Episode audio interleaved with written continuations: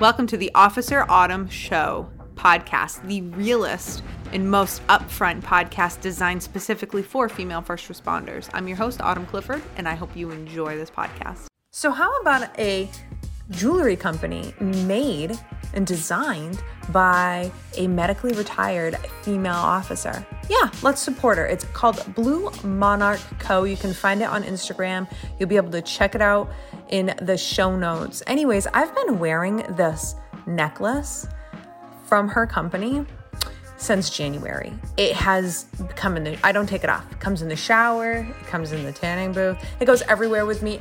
And it looks amazing still. Go check it out because right now she's offering you as one of my listeners 40% off. The code is going to be right down in the show notes along with the link to her website and you can go check out the pictures of me wearing my angel necklace on Instagram if you have any questions. Hope you check them out. So, a question that has slid into my DMs that I thought um, I would discuss is very similar to um, another episode you're going to hear um, about the work and like the work and home balance life, work on duty and off duty.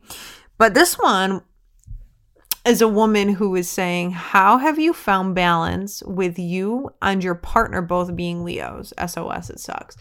So I am no longer full time law enforcement. Okay. Um, he and I were uh, together for five of the years that we were both police officers. And yeah, it fucking sucked. So I'm just going to talk about it. I'm going to give you a little riff. I'm gonna try to help you out the best I can. I also coach um, a lot of people and um, on this, and so I'm gonna try to help you out.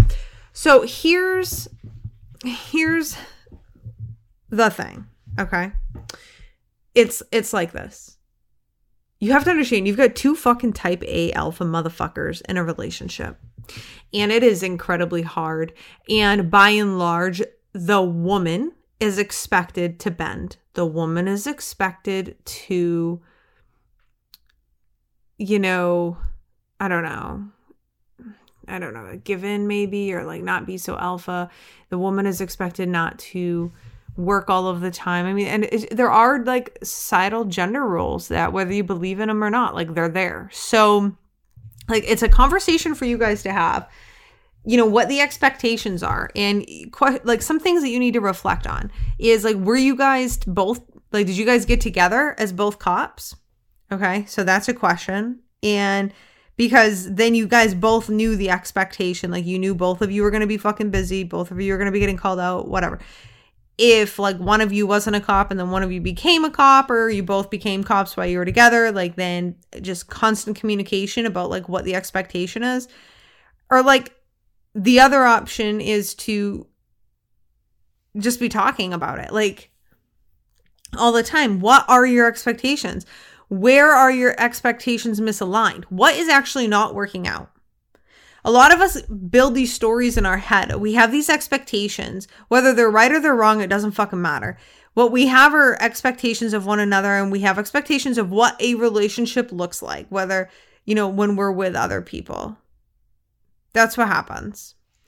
And so I don't know. Like have you sat down and had that conversation? Like what is the bump in the road? Like get specific. Now, for a lot of cops it'll look like this. It'll be like you guys are both fucking exhausted and maybe you have kids, maybe you don't, but kids are going to add a lot because you're both exhausted. You're not really seeing each other. You're obviously probably not super intimate because you're so smoked. You might be working different shifts. The house is a fucking mess. Um, most cops don't make a ton of money, so maybe potentially money is you know getting added into this. Maybe you guys have overstretched and now like you guys have to work overtime. Like there's just so many dynamics that go into this, and so it's getting clear on this, and it's it's emptying your plate with whatever you can empty your plate with. Okay, it's and it's having the hard conversations like where are you feeling misaligned? Like, what isn't working? What the fuck isn't working? And getting clear on that. Like, I just want to tell you, yeah, fucking sucks. It's hard. it's hard.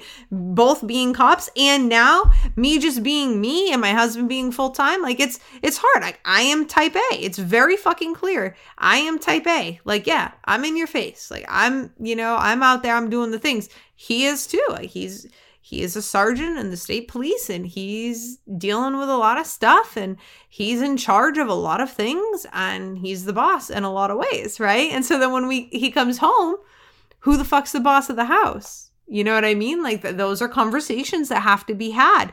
And it is incredibly difficult as a type A woman to be in a relationship with a type A man. I'm just being very honest. And then um or like a, just another type a woman right? Like so two type a's being in a relationship can be incredibly difficult you know and but here's the fucking problem with that. The problem is is none of us want to be with a beta. None of us want to be with anybody other than a type a officer. None of us want to be with anybody other than a cop because the cop the cops are who like what get us like what understand us so it, it's a real thing. You know, h- how do how do we balance it? A lot of fucking talks. A lot of talking. Um allowing one another to be who the fuck they are and encouraging that and encouraging the other person to fill their cup up. Um a lot of sex. Like straight up. Like that's important. And and people when you're smoked all the time and like you're tired, no, you don't want to do it. You do not want to do it. Straight up. But uh, sex is a huge, you know, component to uh, relationships and it's like men's number one love language. it's like all men have that love language. So that it, you know, and, and both people in a relationship have to feel loved and they have to feel secure. And so just be thinking about that and thinking be, you know, and, and one thing I just want to urge anybody who's in a relationship who might not be fully happy is to get clear on what it is you're not happy about before you go and like talk to your spouse and you're like and, and you're mean to your spouse and you're like this fucking sucks this isn't working. And it's like well what specifically isn't working and why? Because i'm gonna just give you a little bit of a lesson from my own life and from my clients lives. We tend to look at outside people to fill our fucking cups up. That's what we tend to look at. We tend to look at the people on the outside and ask them to, you know, and, and not ask, but like want them to fill our cups. And that's the truth.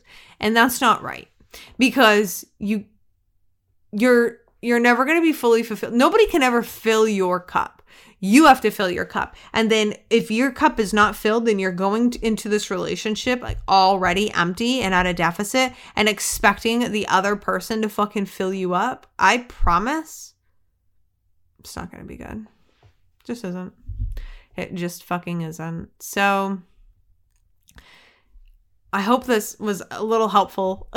You know, I mean, at the end of the day, it's hard. You're not alone. Communication is key. Understanding yourself, filling your cup up, understanding what's not working, and being very deliberate about that, and sitting the other person down and asking the other person, like, what the fuck is not working for them, and how can you be better, and how can how do they feel the relationship can get better, can be better. I mean, and and you know, and I don't know, like is everything worth you being in control over everything? Like that's a question like I I let Adam be in control of a lot at home. Like not like con- he's not like controlling of the household, but like I I let him make a lot of decisions because I'm just like well, it doesn't matter to me. I know what matters to me. The things that I give a shit about matter to me. But like also he's really good about including me in all of the decisions and having discussions with me and um you know, and and if we disagree, we've gotten like when we were younger, we weren't good at this.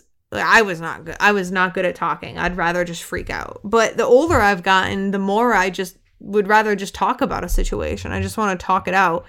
And because I realize that yelling and freaking out doesn't fucking get anywhere. It's so pointless and stupid. So we all just need to be, come to realization of that too. So I hope this was helpful. Um, if you have any more questions, come right to the DMs. Let me know. I'm happy to help. If this was helpful, uh, if you could leave me a review, that'd be fucking fantastic. Uh, if you're not on the email list and you want to be, you can get right into the show notes. And I'll see you next time.